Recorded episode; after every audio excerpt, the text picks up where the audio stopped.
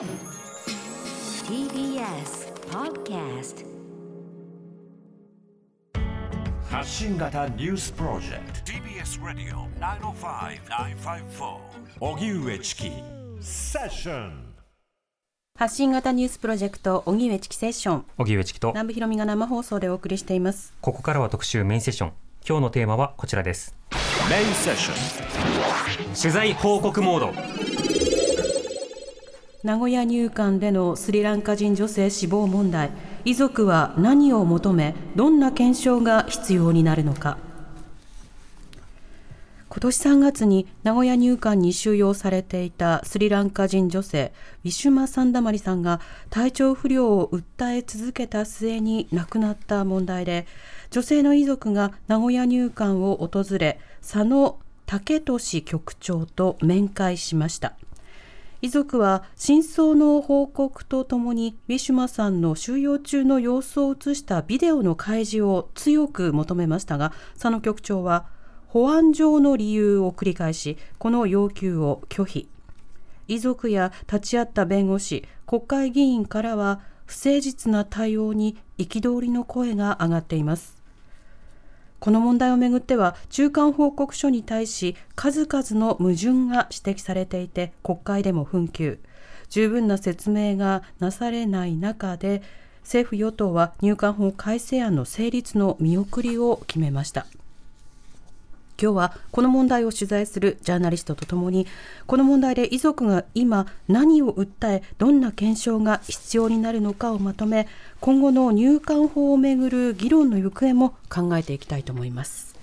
ではゲストをご紹介します。ジャーナリストの安田浩一さんです。よろしくお願いします。お願いします。そしてフォトジャーナリストの安田夏樹さんです。よろしくお願いします。お願いします。今日はあの安田で被ってるのであそうなんです。の浩一さんダブル安田と。安田純平さんとかがいたらトリプル安田にそうなですねるんですけどね。呼び分けるためには下の名前でうん今日は使っていきたいと思います、でまずこのお二人にですねこの入管の問題についてまだあの取材を今されていますけれども浩一さんはこの問題についてええ取材のきっかけどういったものだったんですか、はい、あのやっぱりこれ、外形的には入管収容施設の問題ですよね、ですからもともと私はあの外国人の問題を取材する中において、例えば入管収容施設に入れられた、あるいはそこから出てきたさまざまな事例を、まあ、取材している中にあって、あの今回、死亡事件が起きてしまったわけです。はいですから、これ、外形上は処遇の問題ではあるんだけれども、うんあの私はやっぱりその背景になるのは、その入管っていう組織の背骨の問題。つまりどういった思想で、そしてどうやった視点で外国人を見ているのか、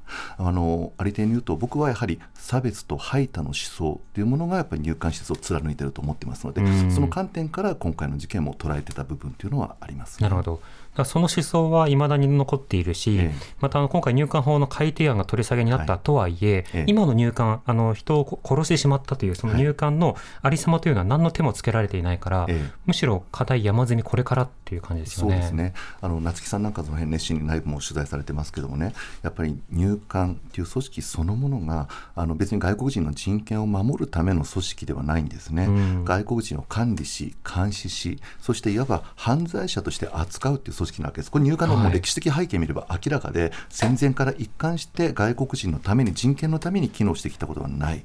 管理監視もっと言えば取り締まりに特化した施設であるということ、その収容施設というのは当然ながら拘置所であったり、刑務所であったりっていう、そういった刑事施設と同様の、うん。えーやはり環境があるということは、もう散々私たちも話を聞いてるわけです。そこでし一人の人間が亡くなったという事実、あのこれは非常に重たい意味を持つものだと私は思ってます。うん夏木さんは今回の件取材のきっかけというのはどういったものだったんですか？そうですねあの私自身もその、まあ、入管の収容問題だったりですとかそれから、まあ、難民問題を日本の中でも取材してきている中で、まあ、お世話になってきている弁護士さんたちが今回ウィシュマさんの遺族側の代理人代理人になっているということもあって、あのよりこの問題深く取材しなければということはあったんですよね。はいであの先ほど、まあ、小一さんの方からですねその、まあ、背骨の部分がとにかく外国人を管理し監視し人権のある一人の人間として見ないという重要あの指摘非常にこう重要だと思っていてそれがやはりこう現場レベルまで浸透してしまっての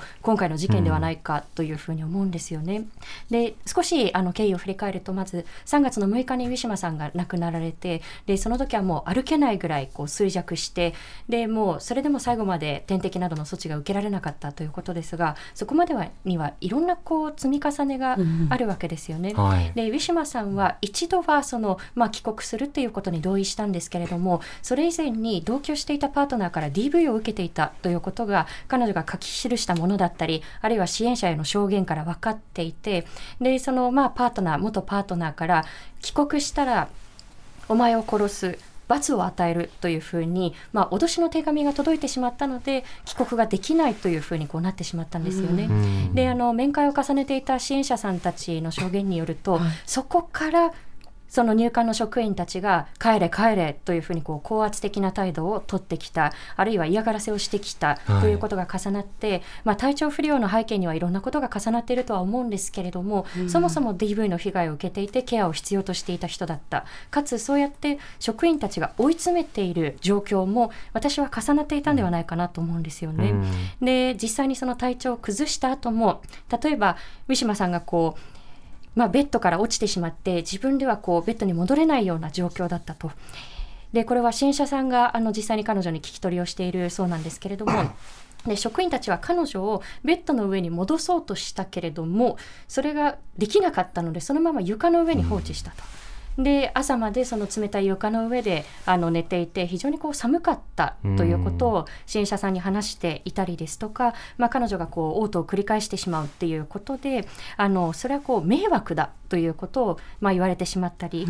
で彼女が実際にこう書き残していたそのノートのようなものにも、まあ、職員から嫌がらせを受けているんだということが書き記されてしまっていて。はい。そういったやっぱりこう、まあ、目線が重なっての、例えば体調不良を訴えても外国人だからきっと嘘をついてるに違いない詐病じゃないかっていうこれはウィシュマさんに限らずこう、まあ、起きてしまっていたことですよね、これまでも入管施設の中で。ですうん。なので、まあ、そういったことが重なって、まあ、手遅れになってしまったということだったんじゃないかなというふうに思うんですよね。うん。この間、毎日新聞がね、ええ。あのまたあの力の入ったルポを書いていまして、はい元入管職員の告発で、あの柄というふうに呼んでいたりとか、はい。うん。まずは詐病を疑うということが常態化していたりとか、あと取り押さえのためにその暴行を振る舞うようなその場面というのが、VTR、あの動画の中に抑えられてるんだけど、それを職員の中で回し見して、えーみんなで見て、うんうん。これ俺がやったんだぜというふうに、むしろ誇るような、誇るようなその仕草みたいなのを示していたっていう、いろんな問題というものが指摘されていましたね。ですから結局さっき言いました通りやっぱり犯罪者として見ている部分が非常に多いわけですよね。あの今の柄という言い方ありますけどもこれは僕ら例えば週刊誌記者時代にはよく使いましたけども基本的には警察用語ですよね、身柄のことです、そうした人間を柄扱いするという発想。それから先ほど夏木さんもおっしゃったけれどもその入管施設の中で例えばトイレに行こうとして転んでしまった。それを助けを起こすこともなく助けを求めても一人でやってということをウィシュマさんは言われたそうなんですね、多分こうしたことは日常的だと思うんです。いわば日常化したそうした処遇の中で非収容者が生きているという現実。これはこれまで漏れ伝わってくることはあったんだけれども改めて今回の事件でもって、えー大きく浮き彫りになったんじゃないかなという気がしますね。吉島さんがおそらく特にひどい取り扱いをされて亡くなったというよりは、ええ他の方にされているのと同じような取り扱いを受けているだろうそうしたような状況の中で必然だったろうとはいいうことになるわけですね。そうですね。でうん実際亡くなったのはウィシュマさんだけじゃないですよね。うんはいこれまでにも、まあ、分かっているだけでもこの十数年間で20人近くの方が亡くなっているそしてその中には医療を頼んだにもかかわらず助けを求めたにもかかわらず放置され亡くなった人って少なからずいるわけです。それから実際に収容が解いて例えば仮放免であったり、はい何らかの形で外に出たその場そのその時点によって亡くなっている人もやっぱりいるわけですよね。うんだから入管収容施設の問題っていうのは外形上僕は処処遇の問題だと言いましたけどもやっぱりそこには命の問題人権の問題いわゆる命と人権が軽視されるという思想と空気がやはり僕は通底してるんじゃないかなっていう気がします。はいこのもともとの入管法改定の話については別途特集もしましたしまた昨日も解説してもらいました。指宿正一さんにも説明してもらいました、でそうした中でこの入管施設のでは対応の問題を今日はお二人に報告してもらいたいと思うんですね。で夏木さんが今週の月曜日名古屋入管を訪れて佐野局長と面会をした遺族の方に同行取材したということですけれどもその経緯どういったものだったんですか？はいそうですね。この前日の日曜日にあのウィシュマさんの妹さん2人の妹さんたちワヨミさんとポール・ニマさんは5月の1日に来日をしていて、うん、まあ、小市さんと一緒にあの成田空港にもあの伺って、まあ、来日しているご家族を迎えたりもしたんですけれども、うん、そこから、まあ、コロナの影響かということで自主隔離期間があって、うん、それが明けてようやくその前日の日曜日に、まあ、ご遺体と対面したんですよねご遺族が。はい、でそして葬儀があってでその次の日のこの月曜日に、まあ、名古屋入管に実際にこう行ってで、まあ、ビデオを開示してほしいだったり実際にそのウィシュマさんのいた部屋を見せてほしいということを申し入れに行ったということであの私たち取材陣はあの建物のこうその面会が行われている部屋には入れないので、まあ、外で待っていたんですけれども、えー、まあ、ウィシュマさんのご遺族そして代理人の弁護士さんたち、えー、そして通訳の方々、えー、国会議員の方もこの時一緒に行ったのは、えー、2名の方なんですけれども一緒に申し入れに行ったということですね。はい、うん。でこの申し入れの際の今日音声を、はい、あの持ってきていただいたということなんですが、すね、これはどういった音声なんですか？はい、あのこれがですね実際にこの今申し上げたメンバーとそして入管側の職員、まあ佐野局長も含めて名古屋入管側の職員たちが対応した時の音声なんですけれども、うん、まあ私たちはこの部屋に実際に入ることができなかったので、ね、はい、うん、なのであの指宿正一弁護士代理人の弁護士さんが、えー、録音したものをメディアに提供してもらってでそして、まあ、代理人の弁護士さんの許可を得て、えー、公開してもいいということだったので今回は使っていただきたいなというふうに思っています。ではその時の音声今から編集した音声を一部お聞きいただきたいと思います。いくつかのパートに分けて紹介しましょう。はい、まず最初、え録音できると遺族側が思って準備をしていたんだけれども、これ最初入管側から拒否されたといういきさつがあったようなんですね。それに対して代理人の指宿正一弁護士が抗議をするという、その一連のやり取りをお聞きください。一点だけお願いがございます。えー、本日、この場、庁舎内、えー、含めまして、えー、録音、録画は、えー、ご遠慮いただきたく、どうぞその点、よろしくお願いいたします。いや、事前にそれ聞いてないんですよ。だって、局長が正式にあの終わりになるんですから、別に不用意な発言もないでしょうし、なぜ録音できないのか理解できないし、録音させてもらいたいと思います。あの、先生のお言葉よくわかりますが、あの、本日については、録画を控え、あの、控えいただきたいということで、よろしくお願いいたします。いや、録画は控えますよ。録音も、あの、控えいただきたいということで、よろしくお願いいたします。教えてください。あの、理由は、庁舎の管理上の問題でございます。どういう理由ですか？庁舎の管理上の問題。管理上の理由の中身を教えてください。庁舎の管理上の問題。わからないよ、それじゃあ。はい。どういう態度なんだよ。ここで人を死なせといて何言ってるんだよ。ここについても、あの、理解をいただきたいと思います。だから理由を教えてくださいよ。庁舎の管理上の問題でございます。管理上どういう問題が生じるかを言えば、それを聞いたら納得できるかもしれない。でもね、事前にね、それ言われてたら、こっちも検討した上で、まあ、それでも会うのか、そういうことだったら会えないっていうのを検討できたんだけど、事前にもお話なかったから、ぜひご理解いただきたい。理解はできません。本省から言われてるんですか？録音取らせるなんて。それならそう言ってくださいよ。そしたら本省に電話して、交渉しますから、これから。あのすみません、こちらとしては、あの録画、録音、その全て含めて、えーと、遠慮いただきたいということで考えておりましたし、あのその旨を伝わっているかと思っておったんですけれども、あの先生方がそれだけ強い希望を持たれているということであれば、あの私としても考え方を変えてですね、あの録音の方はお認めするということで、あの進めたいと思います。ありがとうございます。はい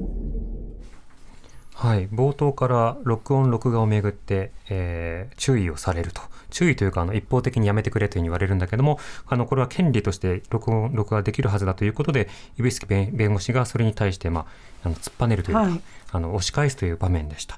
庁舎の管理上の問題で録音禁止小一さんこれはどうですか？あのよくありますよね、うん。あの不都合なところを見せたくないとき、あるいは不都合なことを聞かれたくないとき、庁舎管理権というのは、警察、刑務所、そして主に公安施設、それから刑事収容施設の中で必ず持ち出す論理なんです。はい。ところが今回は、別に、あのー取材に行ったわけでもない、遺族と一緒に、そして説明を求めに行った、そこで庁舎管理権をもあの持ち出すということは、極めて異常だと僕は思いますし、うん。そしてこの庁舎管理権を持ち出すことによって、えーいわば言動の一部を責任を追及されたくないという、いわば官僚特有のですねあの防御姿勢も入ってるんではないかなという気がしますけれども、うん。何より一番大事なのは、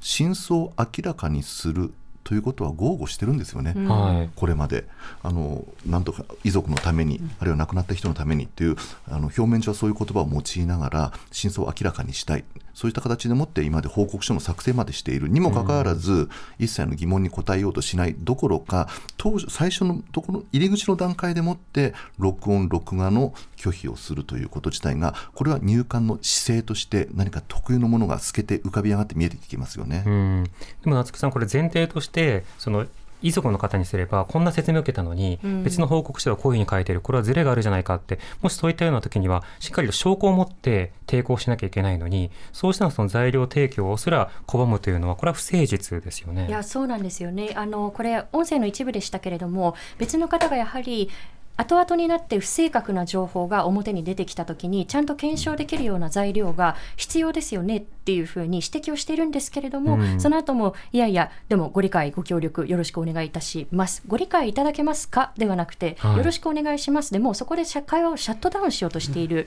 うんわけですよね。やはりこう何から何までこう理にかなわないと言いますか。あの最初からそこをやってあの録音を拒むっていうことは小市さんもおっしゃったようによしこれから不骨不都合を隠蔽するぞっていう以外の理由がちょっと見当たらないなというふうに私も思いますね。うんこれあのツイッターで猿屋敷さん、はいこれ指宿弁護士がついていなかったら適当に言うくるめて終わりにしそうとあるんですけど、うんその遺族の代理人なんですよね、うん弁護士は。はいそうですねであのその点であの後ほどちょっとこれはお話をしようと思っていたんですけれども結局最終的にはご遺族と幼なじみの方だけ、ウィシュマさんがいたであろう部屋に入るということがあの許可が得られるんですがそこに代理人の弁護士さんと、ウィシュマさん側のあのご遺族側の通訳の方が同行を認められなかったんです。うん。代理人の人ダメです。保安上の理由で、そして通訳の人もダメです。保安上の理由で。で通訳はこちらで用意した人に担当してもらいますからっていうことで、はい。そうなんです。でそれ自体が真相解明とは真逆の方向性ですよね。まあ、どちらかというとやっぱり隠蔽の方になっていますよね。一貫してそういう態度ですね、あの昨日は逆にあの法務省に法務大臣に面会を求めて、はい。あの遺族の方と弁護士が入りました、あのもう当然ながら法務省の建物、メディアってなかなかそもそも入れないわけですね、法務省って担当記者以外は、あの当然みんな入れなかった、もちろん冒頭の録音、録画も一切だめだ、でその上でね、やっぱり気になるのは、あのー同行したのはやはり指宿さんなんです、ん。弁護士の。法務大臣に会った際に名刺交換すら拒まれたそうなんです、ええ目も合わせなかった。うん。うん、つまりそれが当たり前だと思っている、そういったやはりなんていうのかしら、あの感覚を有しているのが、こう入管というだけではなくて、法務当局っていうのは、そうした思想がやはり僕がさっき言った背骨に流れてるんじゃないかなっていう気がしますね。名刺交換しないはあの100歩譲って理解示すとしましょう、あのなぜなら私法務大臣としての名刺しか持ってないので 今日は法務大臣ではなくて個人として会ってるんですっていうふうに言うために、ええ。名刺というセレモニー渡さなかったあそのエクセキュー受け取るぐらいはいいわけですよね。まだわかるかけど、うん目を合わせないっていうのはそれはやっぱり存在を目に入れないようにする、うんあるいは敵対的ということなんでか？そうですすよね。で今あのチキさんおっしゃった通りね、一人の人間として会うって言ったわけ、これはいろい。ろ批判も出てるわけですけども、ただそれって非常に大事なのは、今夏木さんが報告したその名古屋入管の対応まさにそれなわけですよね。うんあのつまり今組織としては何も言えないんだ言えないんだということを宣言したに等しいわけで、はいその隠蔽体質っていうものが当初から明らかになっていった。今の僕は録音を聞きながらそう思いましたね。うん一人の人間としてというふうに言いますけれども、ええあの小市さんもあの、まあ、葬儀のあのご取材をされていましたけれども、案内出てるんですよね法務大臣にも。うんであの参列もない花もない弔電もないという中で今更一人の人間としてっていうふうに言われてもそれは欺瞞だよねっていうことはやはりこう思ってしまいますよね。そうですそうですね。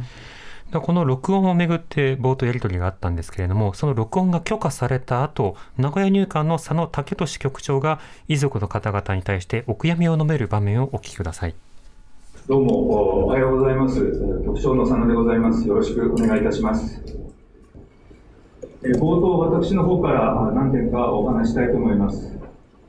まず今回上島さんがお亡くなりになった件についてはですね、えー私局長として大変重く受け止めております中心よりお悔やみ申し上げますえその上でですね、あのご遺族の皆様におかれましては、皆様の不信感とか疑問とか、いろいろとお持ちのことと思います。他方で、えー私どもですね、え今、まさにその事実関係ないし、私ども名古屋出入国在留管理局の対応方針ないし対応が適切であったかという適正性も含めまして、現在、本庁において調査が進められておりまして、私どもはその調査を受けている身でございます。したがって、あのその調査がまだ済んでいない段階でですね、あの私の方から確定していないですね、不正確な情報に基づいて、いろいろとご説明するのは、あの私どもの本意ではない、このように思っております。したがってですね、私ども、誠実に本日は対応していきたいと思っておりますが、皆様がお知りになりたいことについてですね、ご説明できる事柄が限られてくるということについては、あの皆様方のご理解を賜りたいと思います。はい、えー名古屋入管の佐野武俊局長の冒頭の発言の部分をお聞きいただきました。最初からお悔やみ申し上げますという話をした後、ただ今調査を受けている身であるので、説明できる範囲は限界がある。まあ、要は、今日は説明の場としては、あの意識してないんだというか、説明としては果たせないんだというような、そうしたような発言から始まってますね。小市さん、いかがですか？最初から宣言しちゃってるわけですよね。最初ですかね。ね夏木さん、これなんか法務省ってフォーマットでもあるんですかね、こういう際のね。っていうのはねね。テンプレ的なそうものがあるんなんですよねね。あの昨日も法務大臣でね、やはり冒頭で同じようなことを言ったらしいんですよ。で、要はですね、ハグまでしてるわけです。遺族に対して、はい。ええあの本当に大変でしたねっていう形でお悔やみをもちろん申し上げた。その後でハグまでしてですごく親近感を持たれるような努力はしてるんだけども肝心の謝罪の言葉は一切ないわけです、うん。なぜならばうん。調査中だから。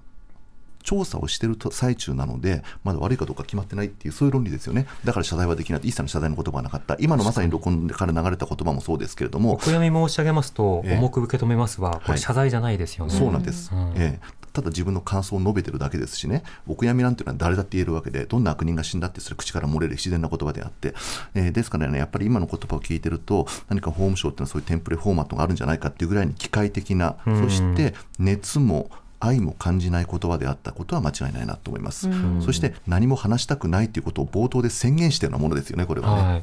でもあの夏木さん、これ当然遺族の方は、そしてあの代理人も含めてね、はい。あの一定の説明はしてもらいたいということは期待していってるわけですよね。うん、もちろんですね、そのまあ、事実上のそのゼロ回答があの続いてしまうということ自体が、やはりこう、まあ、ご遺族の尊厳をこう傷つけているなというふうにも思いますし、うん。あとはその、まあ、この調査を受ける身なのでって、本当にこうこの間、国会の答弁でも常套句としてこう、はいまあ、使われてきた言葉だなというふうに思って、このゼロ回答は省庁を超えてみたいなものは、本当にこうやめてほしいなというのと、うんそもそも多分前提が間違ってるんですよね、この調査の。あのまあ、入管庁側は、法務省側は、不適切な対応がなかったかどうか調査中っていう言い方をするんですよ。はいでも、国の管理下の施設で人を死なせておいて、不適切じゃないはずがないんですよ。うんで、どう不適切だったかっていうことを調べているはずなのに、不適切だったのか、そうではなかったのか調査中っていうのは、最初から前提違いますよねっていうことも言っておかなければならないですよね。そうですね。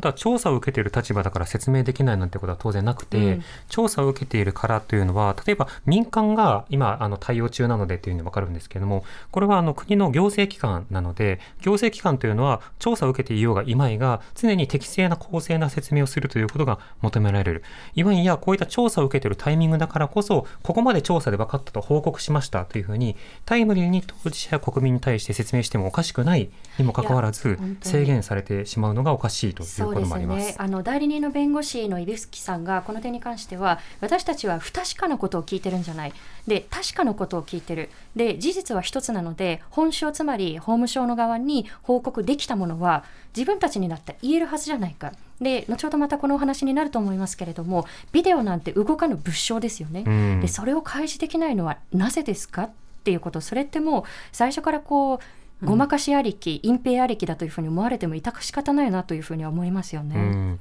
今日はあの録音あのまだまだ続きます、はいえー上島さんの妹たちが名古屋入管に疑問と要求をぶつけていますその様子をお聞きください තවත් අපි ඉන්නකම්ම රිපෝට් එක දෙන්න බැරි තරම් ඕගොල්ලන්ගේ රට එච්චර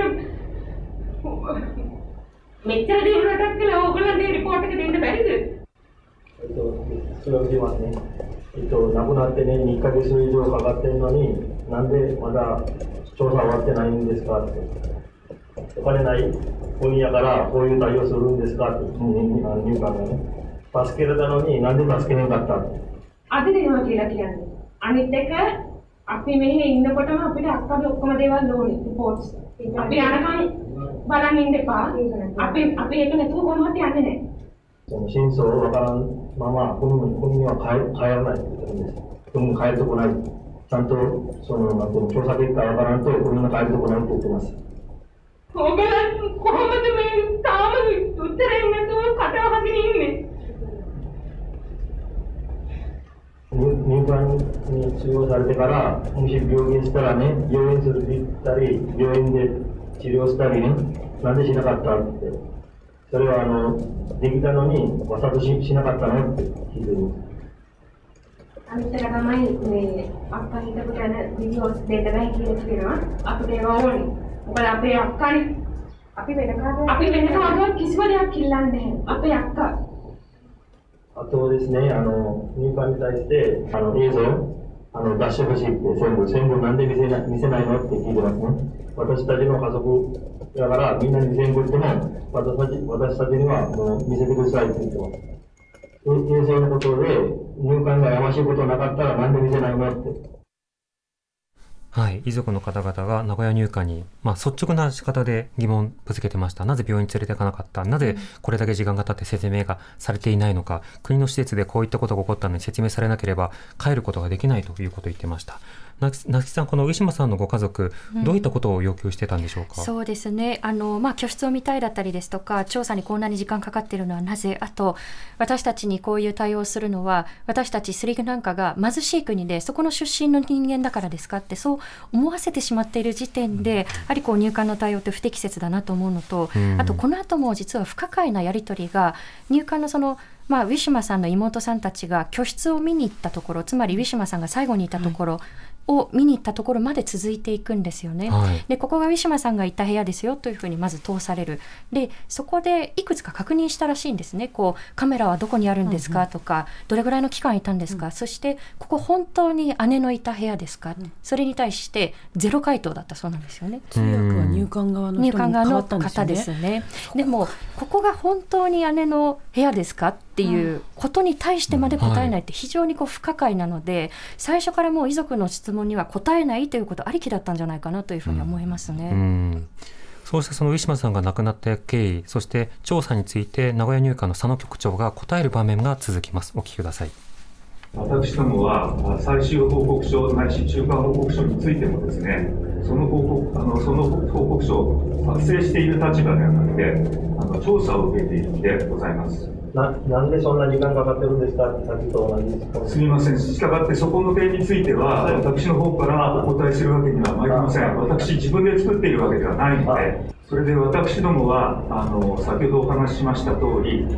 えー報あの調査を受けている身でございますので、まだあの調査の内容について、事実関係がどうであったとか、えー名古屋出入国在留管理局のですね、三島さんに対する対応が適切であったかどうかということについては、今まさに調査が進められると、進められているというふうに、え私ども承知しております。したがって、あの、先ほど申し上げました通り、まだ私どもの方では、事実関係についても、対応方針についても、どういうことであったのかというふうに、あの、まだ皆様にお示しする材料がないという状態でございます。ということでですね、あの、本日、その、私どもがまあ、全然情報がないというわけではないですけれども、正直なところまだこれが正しいというふうに確定もしていないし、そういった不正あの不正確な段階で、私どもの方からいろいろとご説明するのは差し控えたいというふうに思っております。何度も申し上げているように、調査されている身でございますので、あの私、その調査されている身で申し上げられるのは、あの今お話した通り、あの出入国在留管理庁、本庁とも相談しながら、本日の結果をお伝えしているということでございます。わからないということではなくて、お答えできないということです。私ども調査を受けている身ですし、あの報告書そのものについては私どもが作成しているわけではないので、それに関連することについては、私の方からお答えできないということでございます。えー、名古屋入管の佐野局長の答える場面をお聞きいただきました。小井さん、あのこれ説明できないってその理由は分からないからではなくて材料がないからとかあるいは立場として言えないっていうふうに答えています。でも当事者ですよね。そうなんですよ。僕もそれを言おうともしました。あのこれ拒絶の言葉ですよね、うん、一切を拒絶することをえんえんいわばインギンプレーとも言うべき和法でもって、はい、あの話してるだけであってこの人には当事者としての自覚がまるでないということ、あの被害者、加害者というんであれば、一人一人が亡くなっている、しかも自分の施設下で亡くなっている、自分たちの管理下で亡くなっているということで言えば、完全に加害者なんです。はい、しかも加害としての、ね、そうです。加害としての立場というものは当然あるわけで、その当事者性がすっぽり抜け落ちて、拒絶の言葉を連ねているという、この何か、あの寒々しさみたいなものをやはり感じざるを得ませんね、為政者の言葉がここまで冷たく響くのかということをまざまざと感じさしたいような思いがします。はい。また分からないのではなくて、ええ、私の立場では答えられないという発言も象徴的で、え、ということは、これは名古屋入管の佐野局長の判断だけではなく、はい、もう法務省の立場、見解として説明するなって言われてるんですかね。そうでしょうね、なんか背景に赤レンガがぽっかり見えてきますわね。うん要はその永田町の風景としてそして法務省としてそういった立場を決めているのではないか、うんうん、でも当然ながらその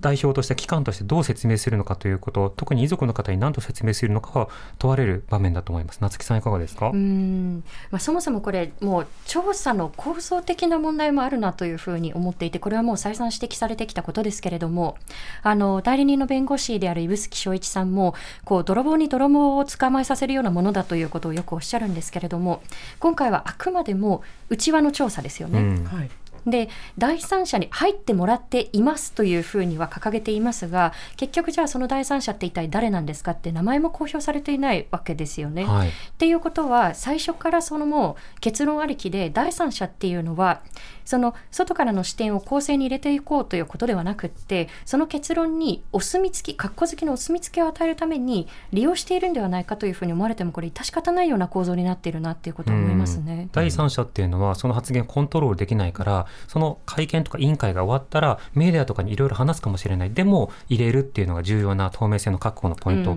ではあるんですよね。うん、そうですね。はい、まだあの課題いろいろありますしまだ音声もあります。はい、えー、そのあたりは、えー、お知らせなど5時台に続けます。TBS Radio 荻上チキセッション TBS Radio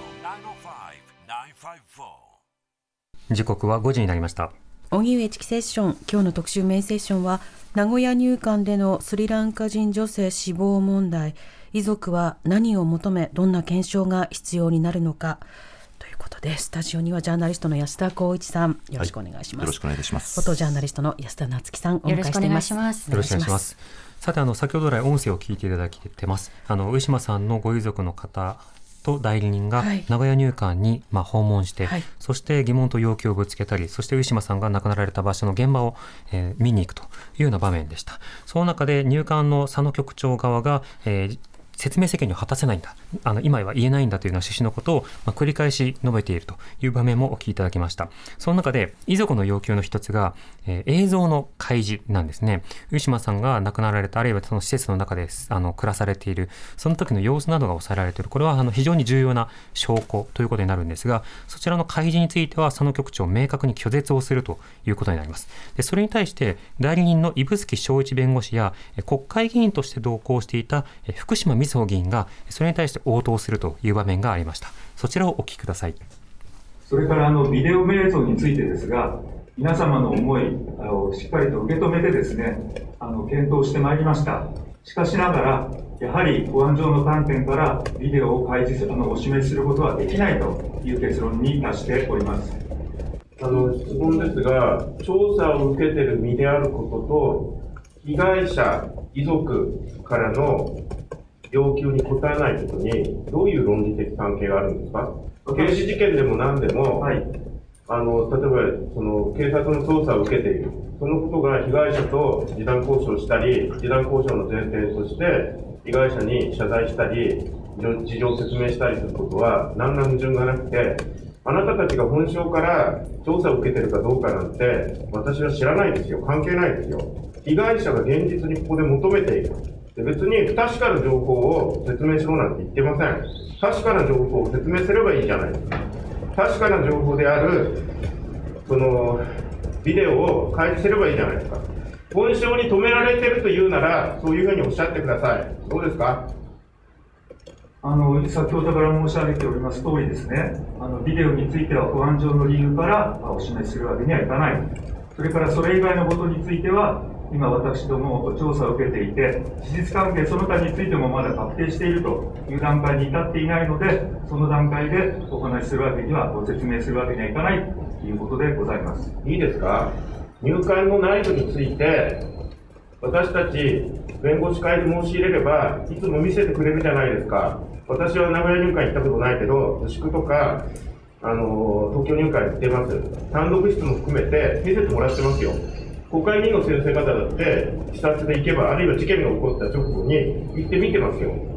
あと、いろんな裁判で、その単独室も含めて、ビデオはいっぱい公開されてますよ。今更何の保安上の理由があるのか、ご説明ください。保安上の理由としか本日は申し上げられません。さっきも同じこと言ってましたよね。はい。はい、録音の件で、保安上の理由というふうにおっしゃって、はい、抽象的じゃないと具体的に説明してくれって言ったら、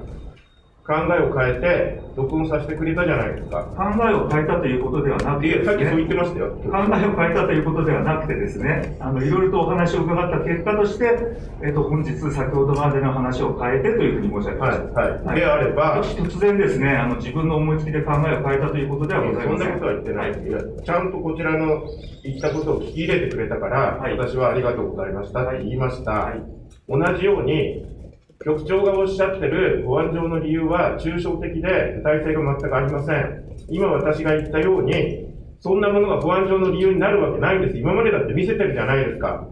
そういうふうに言われて、それでも考えを変えるつもりはありませんか？ありません。なぜ見せられないんですか？保安上の理由でございます。一般的にも見せられないんですか？はい。なぜ？あの、保安上の理由でございます。国勢調査権よりも保安上の理由の方が大きいってことですね。あの、そこの部分については保安上の理由が大きいということでございます。はい、というやり取りを聞いていただきました。佐野局長と指宿弁護士、そして福島水代議員も、えー、そこに参加していました。保安上の理由ということで、えー、ビデオは開示されない。で、ただ最初、保安上の理由ということで同じく禁止していた録音に関しても、えー、その後考え方を変えたという説明で録音可能になった。はい、なのにおかしいじゃないかって言ったら、いや、考え方を変えたとは言ってませんっていうふうに言ってて、あれ言ったよなってちょっと思い返していたんですけれども、まあ、そうしたやり取りがあった最後にちょっと気になるフレーズもありました。あの、福島議員とそれから指宿弁護士とのやり取りの中で、国勢調査権を上回るんですか、その保安上の理由はと、尋ねたところ、上回りますという対応だったんですね。小石さん、これ、どうですか？ひどい話だね、これね、国勢調査権を上回るっていう、この司法と行政の逆転みたいなところがね、当然、はい、見えてくるわけで。国勢調査権、一応説明しておくと、うん、国政、さまざまな行政がさまざまな政治をするわけだけど、うん、国会議員は当然ながら、立法、つまり法律を作るだけではなくて、あの行政がしっかり仕事をしているかどうかということを調査する、尋ねる権利というものがあるわけです。うん、で今回、入管の施設なので、当然、行政の管轄になる、その行政が適切な仕事をしているのかしてないのかというのは、特に国会議員の権利として、それを尋ねて証拠などを求めるということができる。で、今、国会議員の権利と言ったけれども、これは国会議員が代行する権利であって、もともとは私たちの権利、つまり国民の権利なんですよ。国民に全て見せるわけにはいかない場合においても、国会議員はそれを代理で見ておいて、どういったことがあったのかということを、まあ、伝える。そのことによって、本当に保安上の問題があったとしても、生々しい情報とか、地図とか見取り図を明らかにしないで、こんなものが映ってましたってことは説明できる。だから国勢調査権はその意味でも制限されるはずが本来はないんですよね。そうですよね、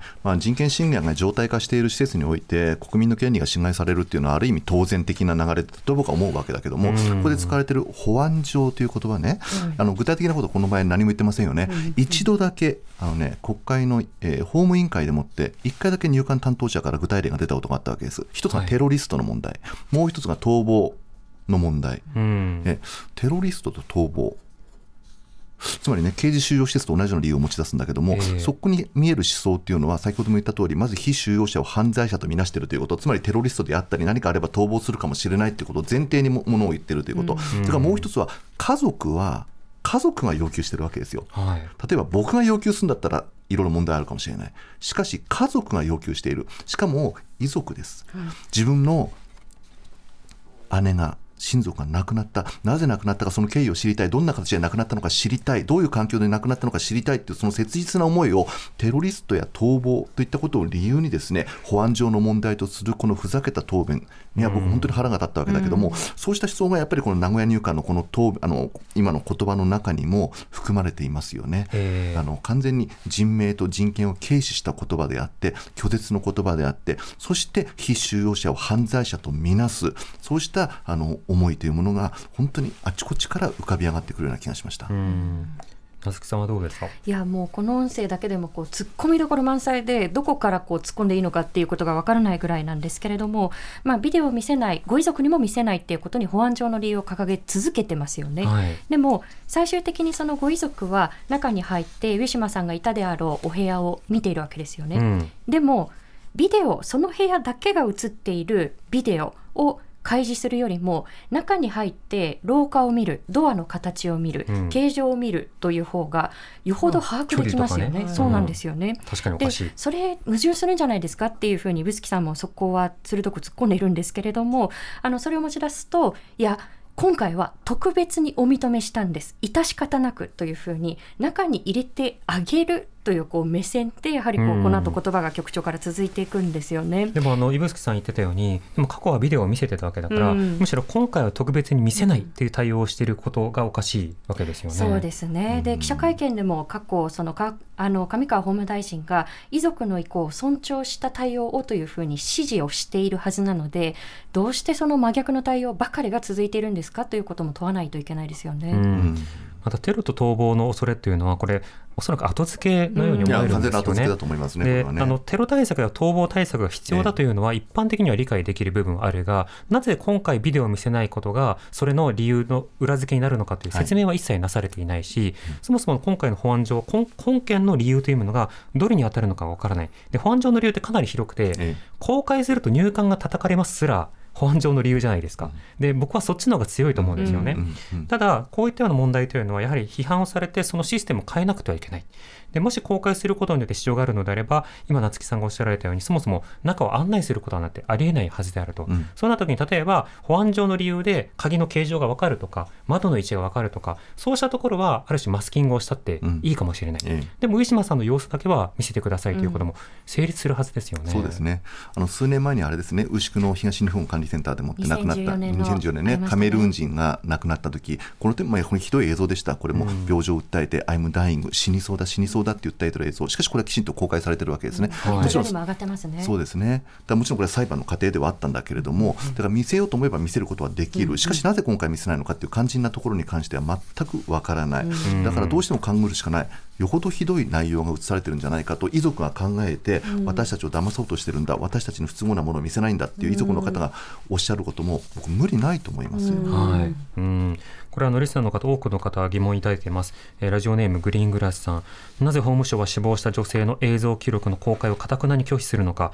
素朴な疑問としてもやもやします。よっぽどまずい記録になってるんじゃないかと思えてしまいますというような発言など、まあこういった議論多数いただいているわけですね。そうすると、保安上の理由という内実が説明されない一方で、これはあの行政に対するその不信、それから透明性の覚悟が決定的になされないなど、いろんな問題をさらに生み得る対応ということになりますよね。そうですね、うんただね、冒頭でね、夏木さんの方からも報告ありましたけれども、私も聞いてますが、あの支援者の方に言わせるとね、例えばもう歩けなくなった状態で、リハビリと称して無理やり壁を、手をつかせて歩かせたりとか、そういうことが起きてるんです。虐待ですね。ええ。だから非常に虐待に近いもの、あるいは非常に劣悪な処遇というものが明らかになることことを恐れたんではないかと当然考えてしまうわけで、うん。そうでないならきちんと見せればいいわけですよね。ですからしかしもうすでにさまざまな人から支援者から関係者からそうした状況というのが漏れ伝わってくる。あの余計にこの中の状況というものに遺族の人が不信感を抱く。これ全く当然のことです。うん。あとは先ほどのその行政の話で言うと昨日その上川法上川法務大臣とそして入管庁のそ佐々木長官はい。にご遺族お二人が会われているんですよね。はい。でその時に佐々木長官が遺族にもビデオを見せませんっていうふうに言っているんですがでも上川法務大臣は過去に国会の求めがあればビデオを開示するというふうな答弁をしているので、うん。これなんで佐々木長官がそれ決めるんですか？これ越権行為じゃないですか？っていうところ。本来はこれって上川さん怒んなきゃいけないところですよね。そうなんです、まあ、どどっか意思の疎通ができていなかったのかって言いますのね。当初最終報告書が出た段階で遺族にはビデオを開示するうん。ということを漏らしてたんですよね、はい。ですから最悪の場合には最後の最後になって最終報告書ができた7月の段階でもってビデオ開示があるのかな映像開示があるのかなと思ったんですが昨日の会談では面会面談でははい。それも否定したんです、ビデオは最終報告書が出てもその内容は盛り込むけれども映像そのものは開示しませんということをはっきり宣言されてるわけですね。うんなぜそこまで拒むのかっていう話ですよね。そうですね。ちなみに大臣が国会の求めがあればっていうふうに言うときは、ええ要はこあの大臣は与党なので、どうせ与党が反対するから出しませんっていうことの言い換えではあるんだけれども、要はあの与党の理事たちが反対をすると、当然ながら資料は提出されない、ええ出さなくていいっていうことになりますよっていうことなんですけど、さすがに今回与党の方もこの法案の方はおかしいっていうことになっていたので、ビデオを出すことに反対するっていういうことを野党あ与党がやり続けることもマイナスになる。だからそこのあたりについても触れなくなったのではないかと邪推してしまいますよね。だから今回その注目というのはあの第三者捜査をしっかりとやるということそしてあのビデオなどの証拠物証というものをしっかりと遺族や国会などに提示するということ別にネットにばらまけって言ってるわけじゃないわけですよ。そうですねそういった提示をすることそしてもともと今回の入管法の改定を取り下げるだけではなくて今回のような人道侵害というものを生むこの制度というものを